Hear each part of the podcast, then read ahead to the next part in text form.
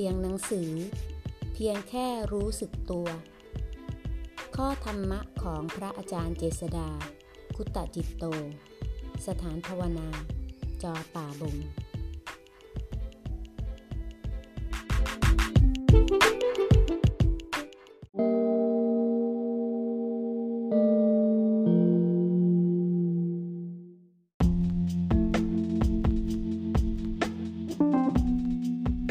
หน้าสองร้อยสองบางทีมันก็น่าขำดีเหมือนกันคนเราเวลาไปเจอโครงกระดูกหรืออาจจะเห็นผีกระดูกก็กลัวซะมากมายแต่ตัวเองนอนกับโครงกระดูกตัวเองทุกวันกลับไม่รู้เรื่องวันนี้เรายิ้มกันหรือยัง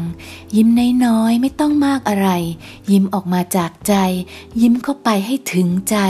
ยิ้มเพื่อปลุกจิตที่หลงอยู่ให้ตื่นขึ้นในปัจจุบันธรรมะก็ไม่ใช่ว่าจะลึกซึ้งอะไรหรือตื้นเขินอะไร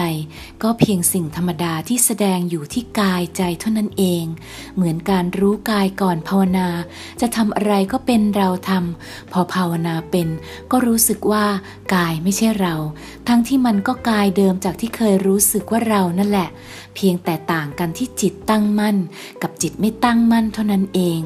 ภาวนาไปเรื่อยๆสิ่งที่รู้ก็สิ่งเดิมๆคือกายใจ